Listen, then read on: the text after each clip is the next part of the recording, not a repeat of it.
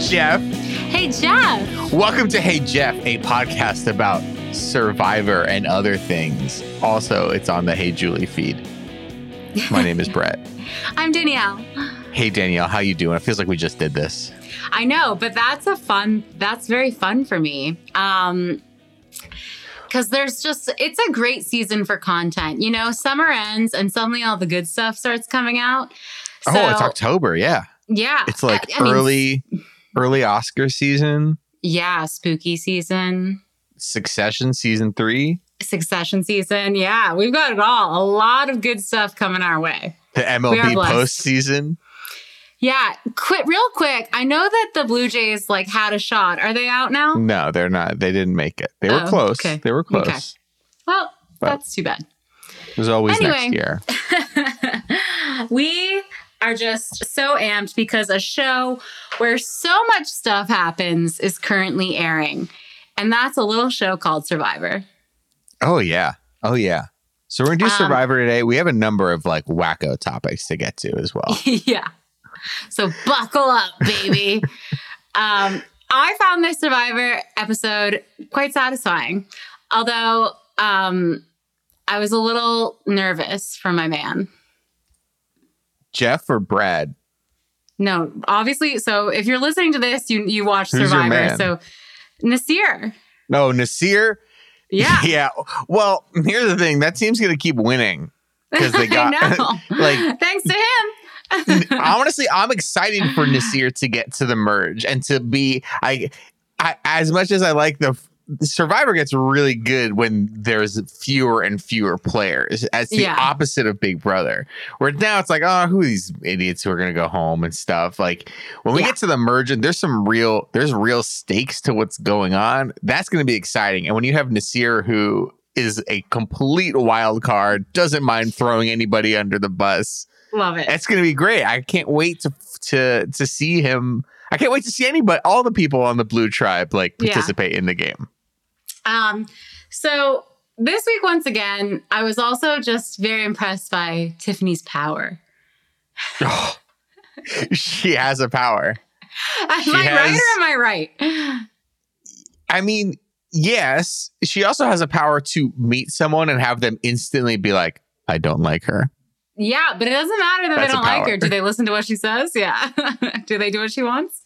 Well, Tiffany, outgamed herself. She could have had the steal vote, and she didn't. True. That's true. But she also had... I know we're all over the place. I'm just going from, my moments of joy throughout the episode.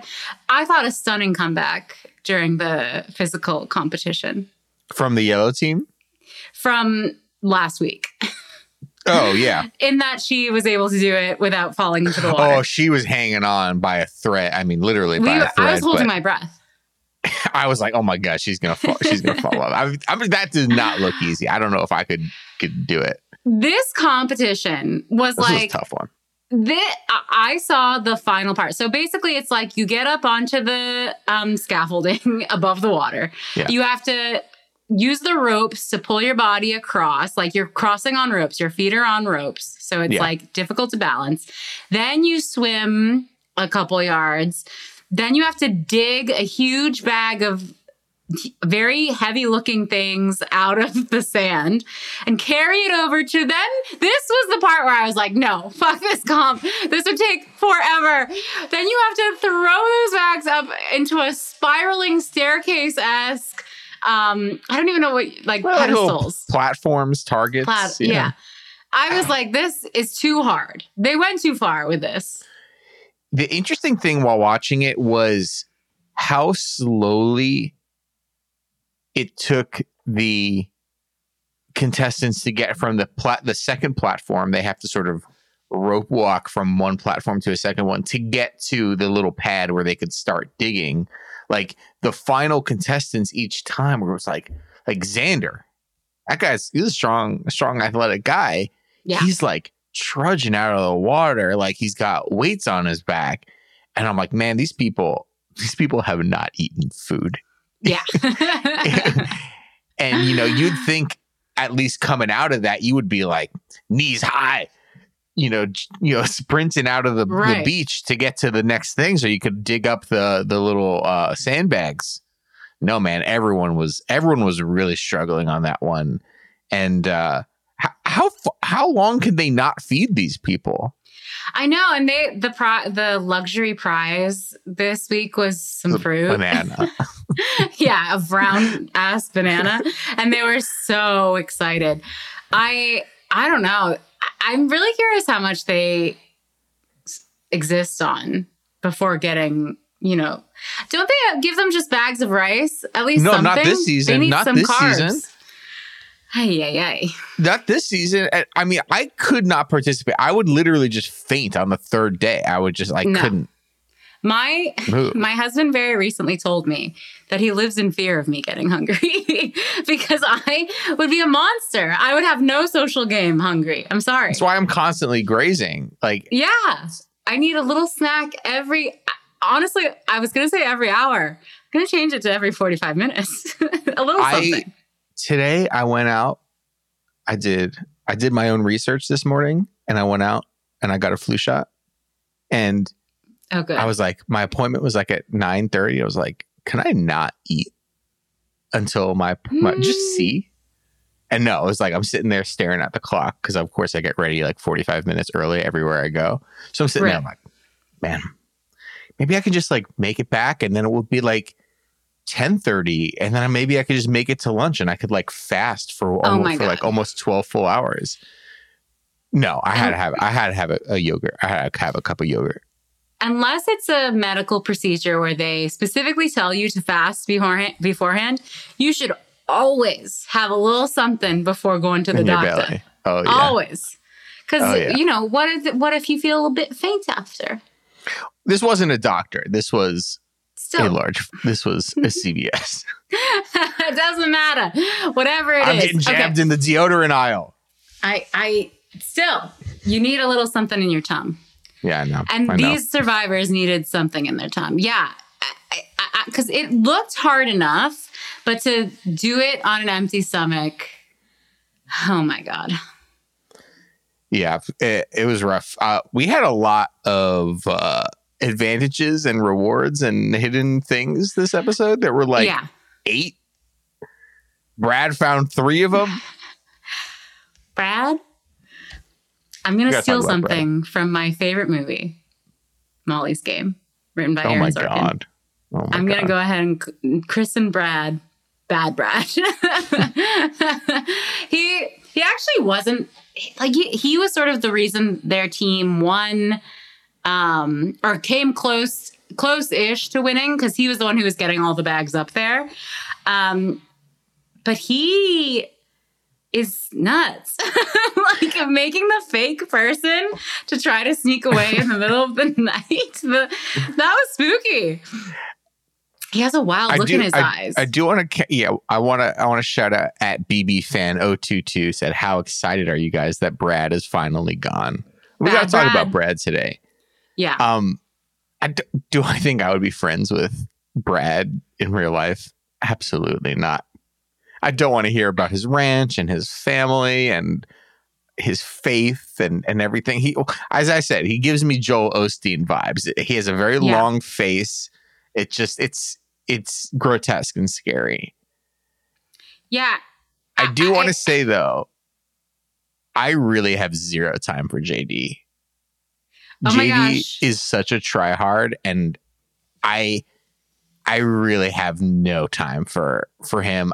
In real life, I would be repulsed by his stories and his jokes and just how out there he is. I actually was sad to see Brad go home over JD.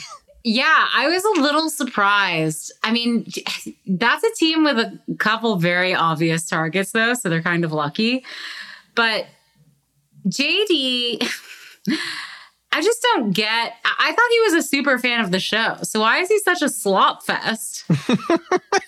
Because he's every confessional he has, he's like, this show got me through so much. This show taught me how to be a man. This show, I've been watching this show since I was 5 or whatever it may be. And then he just strolls into camp with his advantage sticking out, like very obviously sticking out of his hands, and Shan being like, what is that? Like, yeah, he's just constantly getting caught in lies. Like, I don't think JD's gonna win the game or anything. I don't think he's like a bad person IRL. No, honestly, no. I think I would probably like to hang out with him. Well, I don't know about this. Like, Brad is probably like more problematic IRL than JD, but he's so sloppy, and he's just. I can just see this act. And it drives me insane. He is just like nails on a chalkboard to me. And I don't think he's long for the Survivor world. No, I feel like we've seen a archetype like this before. Everyone who's very active in the beginning of the game. I don't know.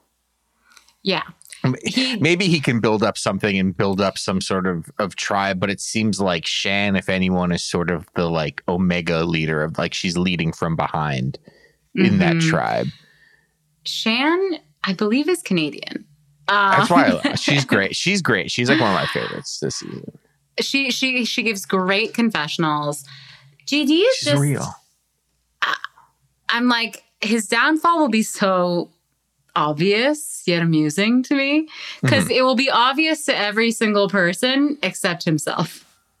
Yeah, I mean, he's just young. I think that's his big. He's young and immature. Yeah, I think the eviction this week was actually an interesting sort of comparison to last week, where you had two people. It seemed like it was between Brad and JD, right? Like there was the guy who was the devil you know and the devil you don't, right? Like, we know JD is running around lying and being sneaky. And we also suspect that Brad is doing the same thing. And it was the right suspicion. He was. And it was like, all right, we actually have a bit of power over JD. And we know this is what he is. And he feels indebted to us. He feels like his game is in our hands. Let's keep him there.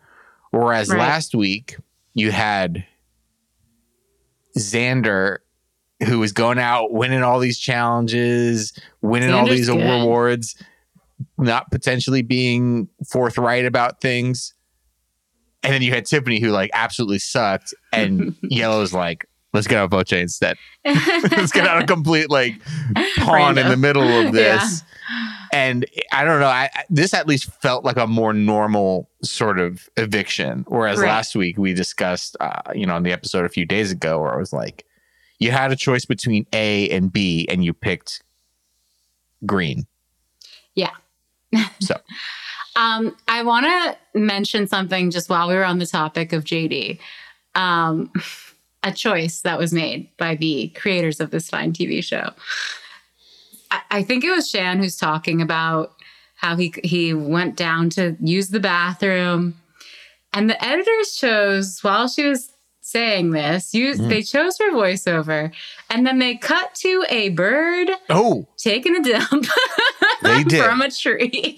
They did. I found this shocking, but. Yeah, I didn't want to see it, but I was also like, that's very creative. I kind of liked it. Did they go out and find it, or have they been shooting Survivor in enough tropical locales for 20 years that they're like, yeah, we got a bird pooping? They were like, we aren't going to insinuate anything. We're going to make it very clear what going to the bathroom means, baby, on the island. It was such a short but powerful moment in the episode. Another reason why I couldn't do Survivor. Oh, right? Yeah, what the hell? What do they do? Have they ever gone into this? Have they ever shown the technicalities? I think because they can't just use they cannot just use random leaves. They can't. That's so dangerous. Because then anyone could pick up that leaf. But also maybe the leaf. Wouldn't they could find a tick in the leaf or something? No, I don't know. Goes something disgusting. Butt. Yeah. I don't know. Has any Survivor former player come out, broken the NDA, and said, oh, actually, there's like one of those nice porta potties? I really wouldn't begrudge them if there was. Because it's gross to do that on a beautiful island just out there. Or maybe it's not. Maybe it's what nature intended. What do I know? I mean, we survived for hundreds of thousands of years doing that. Apparently, Bernie Sanders says it's legal to go pee anywhere in Vermont outside. Well, then it's true. Yeah. That's why he won the California primary in 2020. I went on a lot of hikes last summer because I was living in Vermont last summer. And let me tell you, when nature called, when you were on that hike, it didn't matter. Oh, yeah. I don't know if there's like official rules. Oh, yeah. If you're out in nature, yeah. But we're talking about something different here. Oh. And the Survivor editors made it very clear what was happening. They sure did. Can we not talk about that anymore? Yeah, of course. Just wanted to listen. It was an interesting moment. I thought very artistic, to be real. Yeah, it was. It was a great representation. Can I talk about someone who I think is going to be one of my people this season? Yeah, please do. Sydney. Which one, Sydney? She's the younger woman from New York who is in the Blue Tribe. She went got her. Yes. She's a little bit forgettable, but I mean, it's helpful that Sarah is no longer in the game because there were two young white women and one of them's gone. Sydney, she's got a bit of an attitude. She walked up. Tiffany introduced herself. She's like, I don't like her. I think that's why I don't remember her. I'm like, how dare she? Yeah. She's clearly a bit of a power player in the blue team. She's close with, Nasir is close with her. Tells her he wants Danny out. Don't know why he said that. Sydney goes and tells everyone. So, I mean, I think she's digging her own grave a little bit if she's going to be giving out all everybody's secrets a bit. But, and it's hard now, too, in the blue team because they're not evicting anybody. So everyone can sort of linger and these fractures can keep forming instead of you can have someone pissed off at you and want to get you out. But then you can evict them. But if your team's not evicting anybody, then everyone just builds up animus and there's a dossier against you that sort of exists instead of getting rid of that person. Yeah, which is kind of refreshing and fun way for reality TV to run a competition-based reality show like this. I wanted to talk about how Brad really didn't think he was going home. Yet another example of bad Brad. Nobody thinks they are. But Survivor to me seems like the most blindsidey competition show where it's just especially because tribal councils are so volatile. Every tribal council is the most dramatic Real Housewives reunion where it's just Jeff doesn't even really have to prod them that much. He just is sort of so how was your week? And someone will be well, it'd be better if Jeff didn't backstab me. They just come right out with it. It's so fun. It's fun to see people just saying what they truly think and feel. But it is volatile and things can change so quickly at tribal council and otherwise that if I was on Survivor, I would really never feel safe. I wouldn't feel safe in Big Brother either. But on Survivor, I'd be I don't know, I'm best friends with everyone. I must be going home. I don't know. Survivor is just much more fast paced and anyone can be voted out any night. Whereas Big Brother, it's I know Derek got nominated a number of times, but there were many weeks where he wasn't. And all of this season of Survivor, we're going to watch it over the course of 3 months, takes place in 26 days, which is a third of a season of Big Brother. Derek F spent more than 26 days on the couch doing nothing. Yeah. If you're not nominated, come the veto ceremony, you're just chilling for 4 days. Veto ceremony is Monday morning. You don't even have to forage for food. You don't have to build a fire. You don't have to go down to the water to do your business. You don't have to look for idols. You're just hanging. It really makes the people of Big Brother seem very lazy. They are. I mean, maybe they do deserve less money. Yeah, honestly. Oh, they definitely do. Or the people of Survivor deserve a little bit more. Deserve more, yeah. Yeah. So here's one question I have. Yeah. So JD gave his little golden ticket to Shan as like an act of trust. But so can she just not give it back? Yeah. Yeah, right? Okay, cool. I mean, whoever is in possession of it and hands it to Jeff when it's time to do so, I believe is the person who has the power. She shouldn't give it back. That's my personal opinion. If I were her, I'd be like, great, you're played. My question is about Brad's power. Maybe not the steal a vote, but the broccoli power. The broccoli power, yeah. Yeah. Does that just like an immunity idol? Does that just kind of get wrapped up and go back into a log somewhere at camp? I have to imagine it will, because they want someone else to have to say that other phrase. Well, yeah. Otherwise, like, otherwise the poor butterfly guy is going to be just like, butterflies, man. How do they work for the next 6 weeks? Xander's grown on me. I actually kind of like him because he's almost an underdog now. So, like, the same thing kind of happened with Christian on Big Brother, where it's like, this young comp beast guy who normally I would be totally rooting against because, like, everyone's against them. I kind of like them. You know, just an underdog. When are people going to use the shot in the dark thing? I'm going to be so raw. You forgot about it. No, I didn't forget about it. I'm going to be really vulnerable right now. Oh. I still don't understand how this thing works. So, if you go to the right to write a name down, you can elect to not vote that night and instead roll a dice. And there's a 1 in 6 chance if you roll whatever number, you are immune that night. But is this the thing that they walk?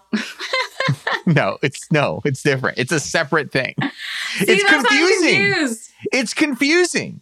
They're like going to this thing. They're going on a boat. And it's like, if there are 3 people voting for tarp, then everyone gets a tarp. And if no people get it and there's a full moon, then you all get bananas. And if you don't, if one person gets that, then one person gets a banana and one person gets a mango and the other person gets to steal a vote, but not on every 3rd eviction. And you're like, what the fuck? I'm smart.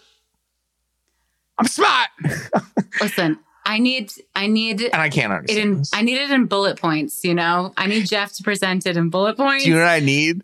I need like Danny or Deshaun to be like, so I walk into the island and I see 4 big cocktail dresses and I have cocktail glasses and I have to put a ball in each of them. And that's how I win the power of veto. Yeah.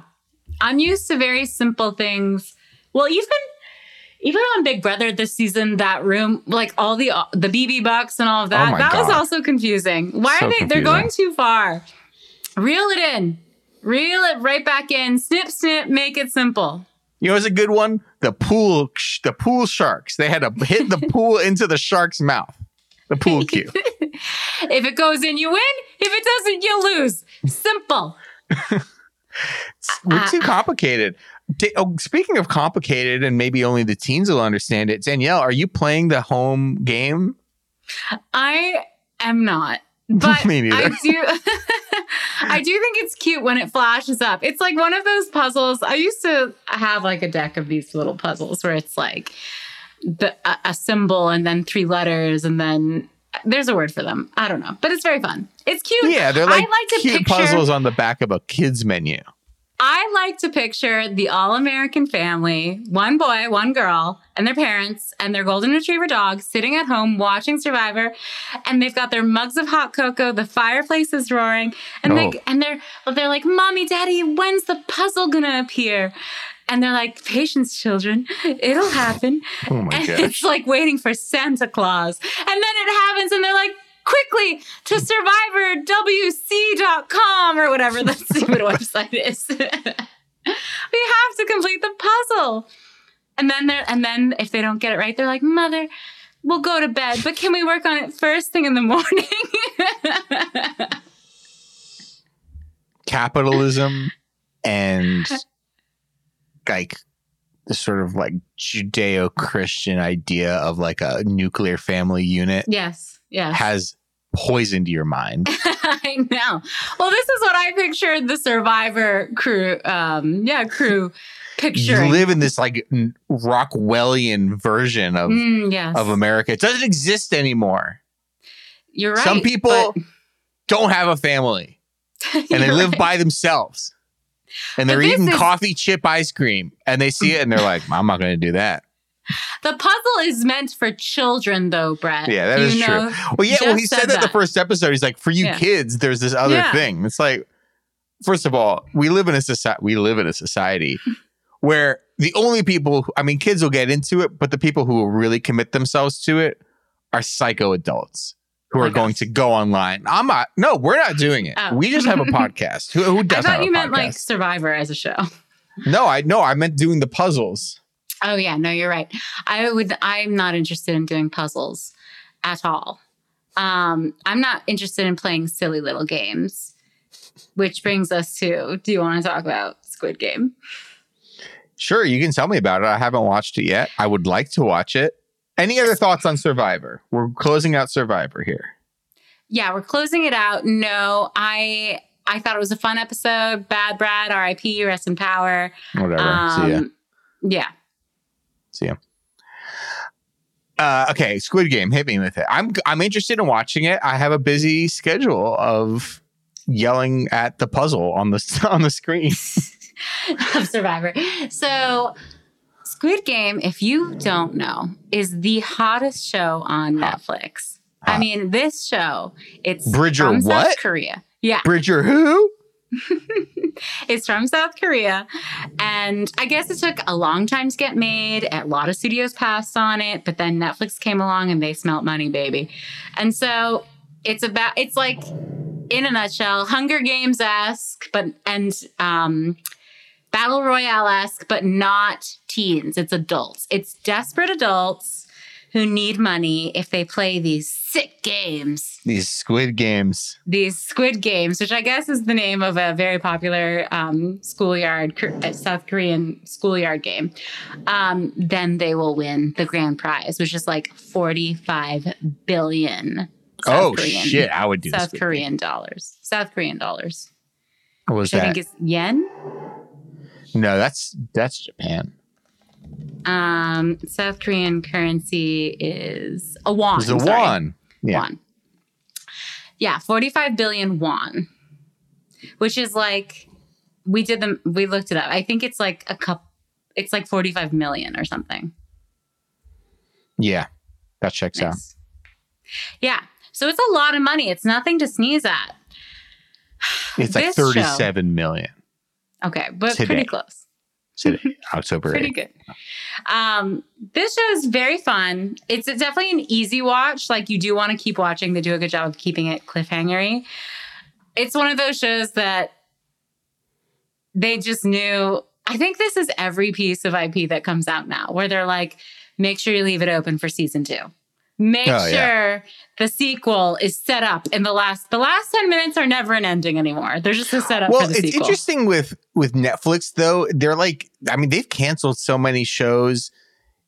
It seems like they're actually more interested in like shorter run shows that are only 2 to 4 seasons instead of, maybe Stranger Things is a big deal to them. Maybe they'll do 12 seasons of Stranger Things, but like, Ozark is ending, I think, in this upcoming season 4. I think they obviously canceled what's the wrestling show? Glow. Glow. I don't know.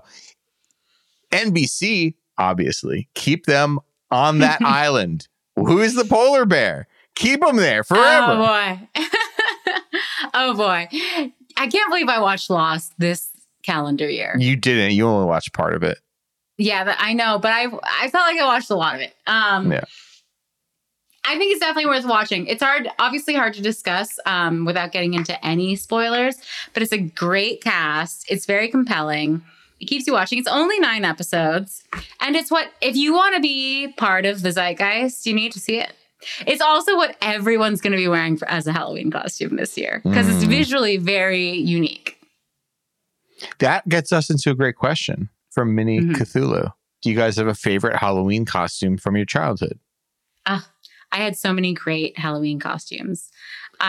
My mom hand sewed all my Halloween. Yeah, I was going to be my question. Like, was it a DIY sort of thing where you're a ghost? DIY. You're a ghost from the movie A Ghost Story? Or I was never a ghost, but I was a lot of classic, you know, Princess Jasmine, Madeline. I was Raggedy Ann. Do you know Raggedy Ann? Yeah. Yeah, I was her. She's the gender flipped Raggedy Andy. Yeah, exactly. Very 2021 of me. I was Batman. I was I was a ninja. I had a lot of swear to me. Did you do that? No. Did you go up to just random homeowners in Toronto? Say trick or treat. Oh. I've been Wednesday and Morticia Adams. Oh, yeah. Oh, wow. Now I just got to be Debbie. Ugh, I would love to be Debbie. No. You know who I'm talking about. From Adam's Family Values? Yes. We're rocking that show twice in 2 episodes. I know, but I'm just like rewatching. I was like, this girl's would be a great costume. Are you dressing up this year? I would love to. My original idea was to be Barb and Star. And then dress my dog up as the shrimp queen. But I don't know. It's just hard because Canada's so cold, and you know you have to wear those. What? Like gaucho pants. What are they called? What they're wearing? Culottes. Culottes. You have to wear those and like a very like almost Hawaiian print shirt. And I just would be very cold. So we'll see. You need a warmer. You need to be someone from like a Game of Thrones with a big fur. Exactly. Big fur thing. So we'll see. But that was my plan. Now, Brett, I forget if we've talked about this on the podcast before. I don't know if our listeners are aware, but Brett is a very good Halloween costume person. In a prior life when I was a young, you haven't kept it up? I have not dressed up for Halloween. Wow. Since like 2015, maybe like a long time. But your costume is the one who used to have like a friend of mine used to throw like a big warehouse party in Los Angeles, and that was dope. Yeah. She stopped doing it, and since then I haven't really been invited to anything on Halloween. I have a job. Halloween's like sometimes on a Wednesday night. It's on a Sunday. I work on Sundays, you know, with my current job. It's like, I'm not doing shit this year. I'm sitting at home watching football. I used to have a house. I rented the house. I wasn't a homeowner, but it's like, all right, I'm an adult man. I have a house. Like now it's my job not to dress up, but to stand there and hand out some candy to the youth, the neighborhood youths. But I think it's fun to dress up to do that. Like, that's what I would be doing, too. Oh, but no. For me, it's like, it's purely like a social, it's an alcohol-driven thing. Well, Brett was Heisenberg once. Yeah, I was Heisenberg. It was very good.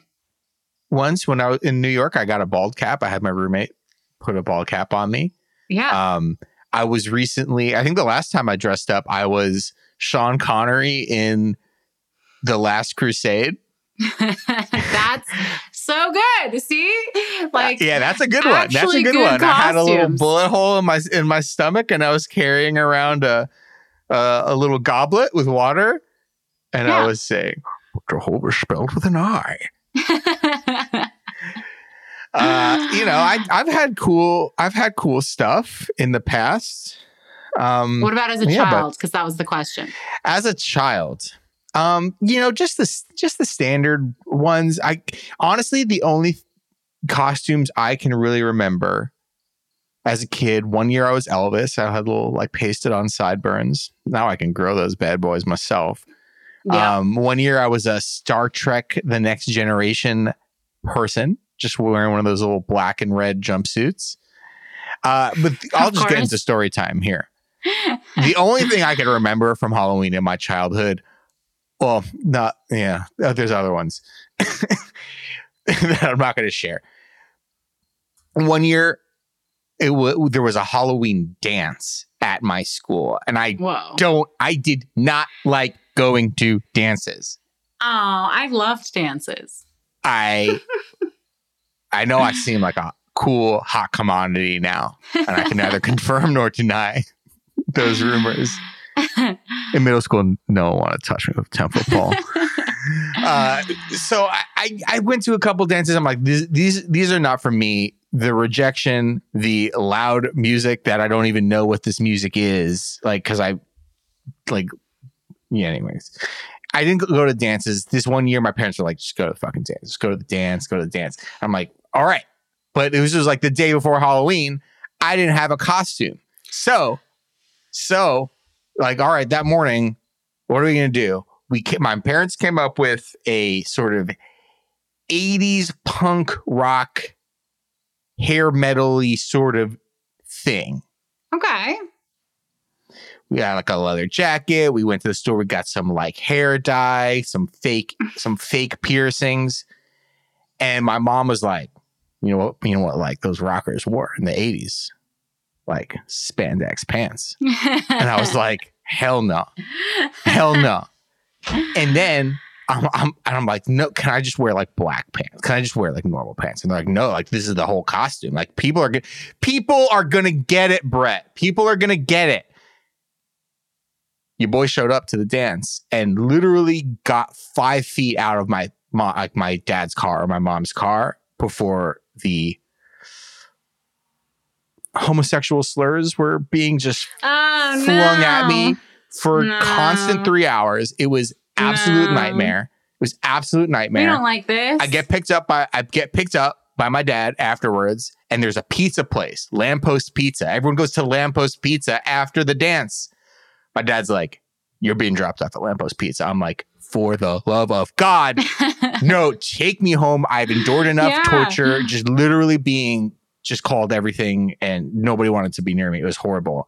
And when he's like, no, all the kids go here. You're going to be a normal kid. You're going to be a social kid. And then I was forced to go to the pizza place afterwards where I continued to be ridiculed. Anyways. Oh my gosh. Were they trying to punish you? No, they thought this was like, you need to be social. You need to get out there and get more friends. Get some girls. Didn't work. Wow. Didn't work. It was truly, that trauma. Is like the Halloween sort of. We're honestly, after that, like I didn't really dress up until like college. And then you could like sort of dress up as something cool and like people would talk to you. That is actual trauma we just uncovered here today. Yeah. Send us in your trauma at Hey Julie BB. I'm sorry to hear that. That's horrible. I hope you kept notes. I'm sorry I talked for like fucking 6 minutes. I hope you guys kept notes of all the kids who said that, and you keep a little list. No, I just kept notes of my parents. Yeah, I kept two names, actually. Mom and Dad. They also, yeah. That was that, maybe not the correct way about doing that lesson for all you parents and future parents out there. Yeah. But, and hey, if your kid's like, you know what, I'm actually going to get my fucking ass kicked if I wear this. Listen to them. They know more. Mm-hmm. And also, if you're raising kids, don't fucking raise them to be like homophobic fucking shitbags who call people mean names. And let them stay home and just play the Survivor game. Oh my God. 1 year, like a year or two later, I got my wisdom teeth taken out on November 1st, and it was fantastic because you can't eat, you have to go to bed, or like you can't do all the Halloween stuff. It was fantastic. I was like, Mom, Dad, I got this surgery appointment in the morning. I got to stay home and play video games by myself. And it was a perfect Halloween for a traumatized young lad. Yeah, I mean, I'm happy for you, but that's just so sad because I love Halloween is my favorite day of the year. I've always loved it. I love everything about it. And it's a bummer that you had to escape it. But you love like really scary stuff though. And you go to the haunted houses where you're like, you pay them $100 and be like, I want you to murder me. Not like the regular theme park ones where it's like a guy in a mask pops out and then he backs back into the closet. You're like, no, I want to be murdered. Yeah. Before COVID, obviously, there were a slate of haunted houses in New York where like you went and you could choose the option where they painted like a red bloody mark on you. And if they did that, the performers were allowed to touch you. And I was like, yeah, baby, give me that red mark. Like throw me into the bushes, whatever. I want to be scared. It was so fun. when you do that, what do you are you like actually scared, or is it just fun? Are you just like, it's just fun. It's fun to feel. I love it. I laugh my way because it's like just fun to feel more involved. Because if you have the red mark, then they're actually going to like act at you and like bring you to secret rooms and like all this, you know, it's like sleep no more. Like, do you have to pay more for the red mark, or do you just have to sign a waiver? No, you just have to sign a waiver. And that's a whole other like modern haunted house trick where they're like, you have to sign this waiver that says if you die, like that's cool. Make you think like, holy shit, you agree to it. Holy shit, I could die at this haunted house when it's like, there's no way that will happen. No, I don't think that's a legally binding piece of paper. I want to talk about something truly spooky. What is it? Something that scares me to the core of my being. What is it? Ted Lasso fans. Oh! We're about to get fucking canceled. Let me just say, I only watched the pilot of Ted Lasso. Same. And I very quickly said that I'm happy for everyone who likes this. It's not for me. But good for you. I tried. I gave it the old college try. I'd rather go watch Maid on Netflix, now streaming, starring Margaret Qualley, daughter of Andy McDowell. Anyway, Brett, please. Yeah.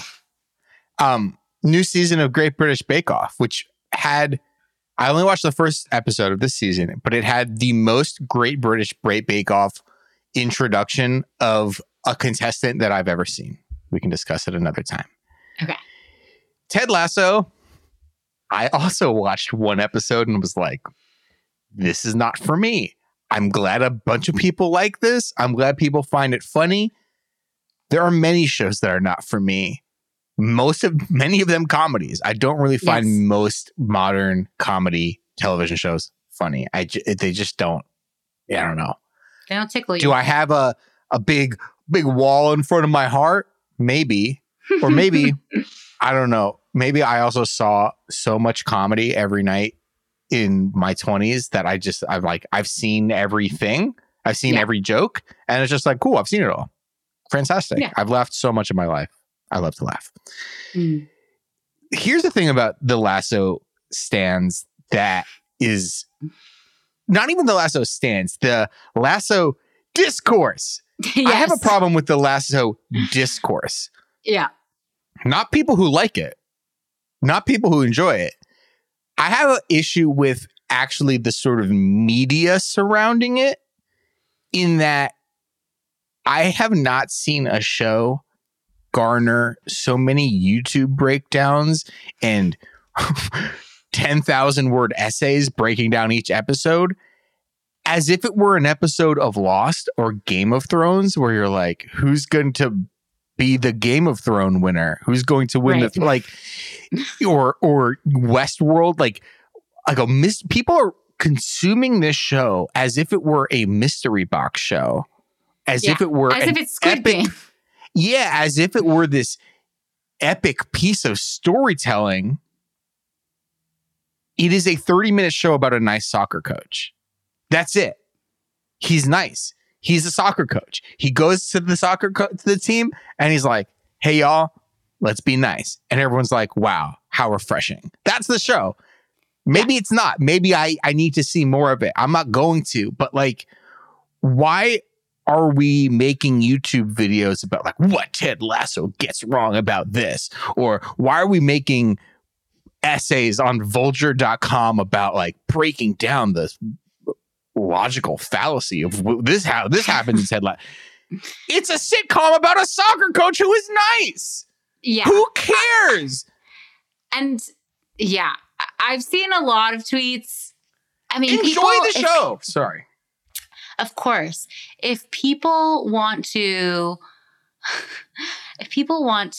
dig deep into Ted Lasso, I guess that's their beans, right? Like, it doesn't obviously affect my day-to-day life, but it becomes inescapable, much like the Aussie media story this week or the past couple of weeks. I still don't quite know what Aussie media is, and I've read a lot about it.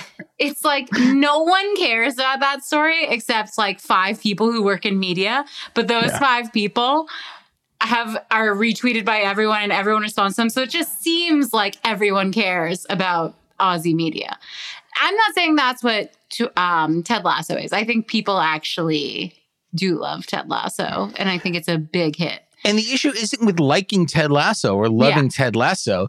The issue is with, like, why does there need to be a Twitter discourse or a New York Times opinion article about, like, what was disappointing about this week's episode? It's a fucking sitcom about a soccer coach.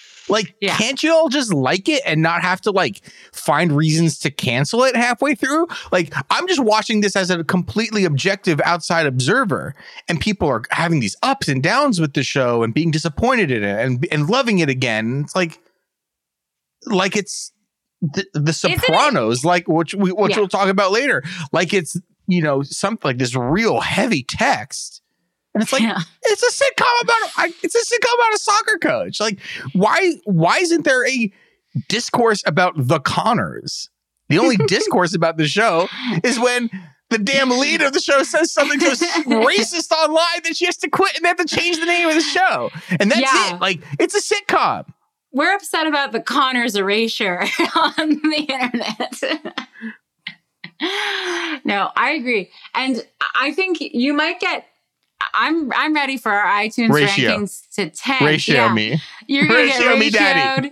They're going to find you. We're going to get a bunch of 0-star reviews after this episode. They already did find you at one point. Didn't they? Who? On Twitter? Ted Lasso stands? Oh, no. I tweeted a 2-sentence thing of just summing my thoughts. Yeah. And a Ted Lasso podcast retweeted me like, they were being friendly, like, or they either retweeted me or they just responded like, it's really good. I'm like, I understand that you think it's good. The issue is that people are making like Easter egg breakdown videos like it's an episode of fucking WandaVision. And it's a comedy about soccer players. Yeah.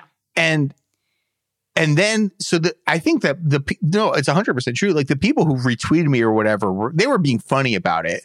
But then their fans were like, yeah, go to hell, Ted Lasso hater. And I'm like, I didn't say I hate it. I just said it was, like, not for me. But also, back to our reviews. Plenty of people in the Big Brother community do not like this podcast. Oh, yes. Including me. I think mainly me.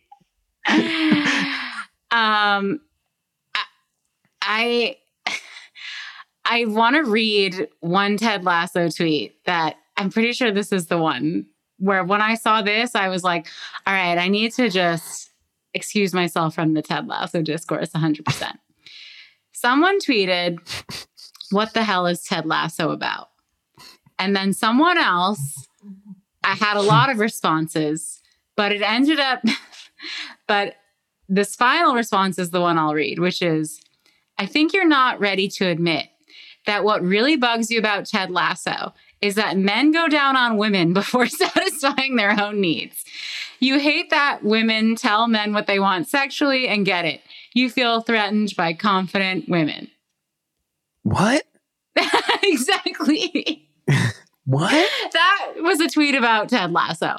And I remember seeing it and thinking, I need to log off. What are y'all talking about today? Because it did, wild. To be fair, it got rightfully like everyone was like, wait, is this still about Ted Lasso? Like, what are we talking about here? Is there like cunnilingus in Ted Lasso?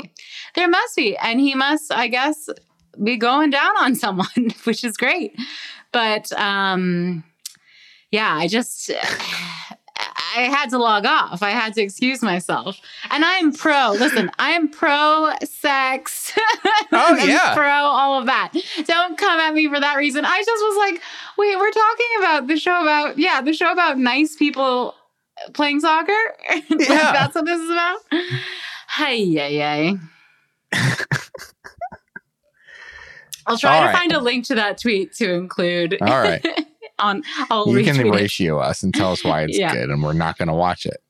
People are just desperate. people are desperate. I see it all. We see it all the time. We saw it with Big Brother. We're seeing it with Ted Lasso. Even did you hear about Couch Guy on TikTok? Is that not Derek Frazier? No. Zing. Oh, is Couch Guy the girlfriend guy? Yeah, the girlfriend guy. Okay. Oh, yeah. I've watched this Zapruder film multiple times. I watched it and I said, this is nothing. Exciting. That was something. No, it wasn't. That guy. People are so desperate for drama. I mean, that guy was not expecting to see his girlfriend. He wasn't. And I think we don't know if they had an agreement like, hey, Kyle, you're going off to Notre Dame this year and I'm going to Wisconsin and we're not going to see each other till Thanksgiving break. If something happens, it's fine. There can be a don't ask, don't tell arrangement between consenting 19-year-olds in their first year in college. Sure. We don't know that. But what I do know from watching that video is that I think he was enjoying his solo life in college. Yeah, maybe so, but that doesn't mean that he's cheating on her. And that doesn't mean he wasn't happy to see her. He was surprised. It was a 10-second video. The amount of insanity that came afterwards, I felt so bad for these kids. I felt so bad for them. We got an immediate question that must be answered from One River Mike here. It just came into our Menchies less than a minute ago. Coming in hot. Have you ever seen, felt, or heard a ghost? How did you react, or how would you react? I originally read this comment as, have you ever felt seen or heard by a ghost? I need to feel seen and heard by everyone in my life, including ghosts.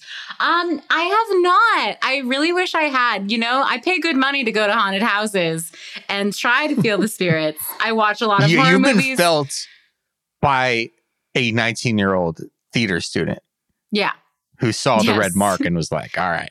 I'm going to pretend to choke her. He was like, this is my chance. I'm playing Ted Bundy tonight and I'm getting in there. But sadly not. I really wish I had, especially in October.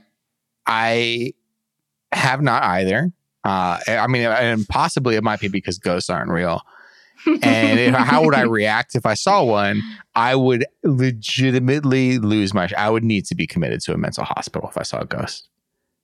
I think I would be okay. I think I would I would have a lot of questions, and I'd probably then dedicate my life to answering those questions, much like Ghostbusters or Michael J. Fox's character in The Frighteners. That's a good movie. Isn't it so good? It's forgotten. It's a sneaky really movie, fun movie. It really doesn't get included, in spooky Halloween lists of movies that you can watch. Hey, Ted Lasso stands. Why don't you take 20 fucking minutes and get off of Twitter and get off of YouTube comment sections? And why don't you watch The Frighteners, directed by Peter Jackson, you plebes? Starring Gary Busey's son. He's scary in that. He's great. But I guess, no ghosts for me. That's a great question. Thank you, River Mike. Finally, speaking of ghosts or things of the past, there's a movie that I've been so excited about. I'm seeing it this weekend, but Brett already watched. It's called Many Saints of Newark, The Ghosts of Sopranos Past. How did you like it? This movie ties into ghosts directly, and I'm about to spoil one thing from this movie. I'm about to spoil something that happens. It is a shocking revelation. I need to bring it up. It is also a spoiler from something that happens in the literal first shot in the movie. So it's not like what happens at the end of the movie. It is a wacky spoiler. It's like something that I'm like, whoa, this is something wild that if I read it in advance, I would have been like, whoa, spoilers. But again, this is something that happens in the first shot of the film. Okay. The movie opens. On a cemetery. Mm-hmm. And it essentially is that's me. You're probably wondering how I got in this situation. But it is from Christopher as a ghost. Oh. Speaking from his gravestone, being like, yeah, you're probably wondering how I got in this situation. This guy named Tony Soprano. Wow. Flashback to the 1960s. That is the opening of this film. There is occasional narration there really is a ghost in the movie. You don't see him. It is just voiceover. And you see like young Michael Imperioli laser sketched onto a gravestone. They could have just used the footage from Goodfellas. So, yeah, I mean, you don't see him. He's not walking around like in like a blue vapor with next to like Yoda and Anakin Skywalker. It's just narration. There's an occasional narration where he's like, yeah, and Tony Soprano, yeah, you know what happened in the show. Yeah. Oh, do I ever? Yeah. I mean, it's good, not great. It's fine. The more you think about it, the more you're like, yeah, I don't know about that movie. But I enjoyed watching it for 2 hours. Yeah, I just need to see my buddies. I don't care if it's back in the 60s or whatever the hell. You see all your buddies in this movie. Yeah. All the buddies are back. Okay. The boys are back in town. Yeah. It's like a bit Sopranos babies. Like, I love that. Oh, that's cute. Okay. So I'm excited. Well, gang, thank you for your questions and comments throughout the week. We love it. I know a lot of people are still keeping us up to date with BB23 post-house shenanigans. There are some fun things. I mean, it's a non-problematic cast. So there's not that much to discuss. They're all just having a great time living their lives. And we look forward to Big Brother Celebrity this winter. But until then... Yeah. Until then, we are still on Survivor. And any other pop culture tidbits or things that you think we'd be interested in, please feel free to add us, Hey Julie, on BB on Twitter. Because you never know, we might take requests. We did watch several movies that were listener requests this summer.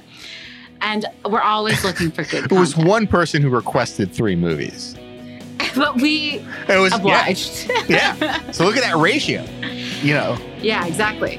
All right. Thanks, Jeff. Bye, Jeff.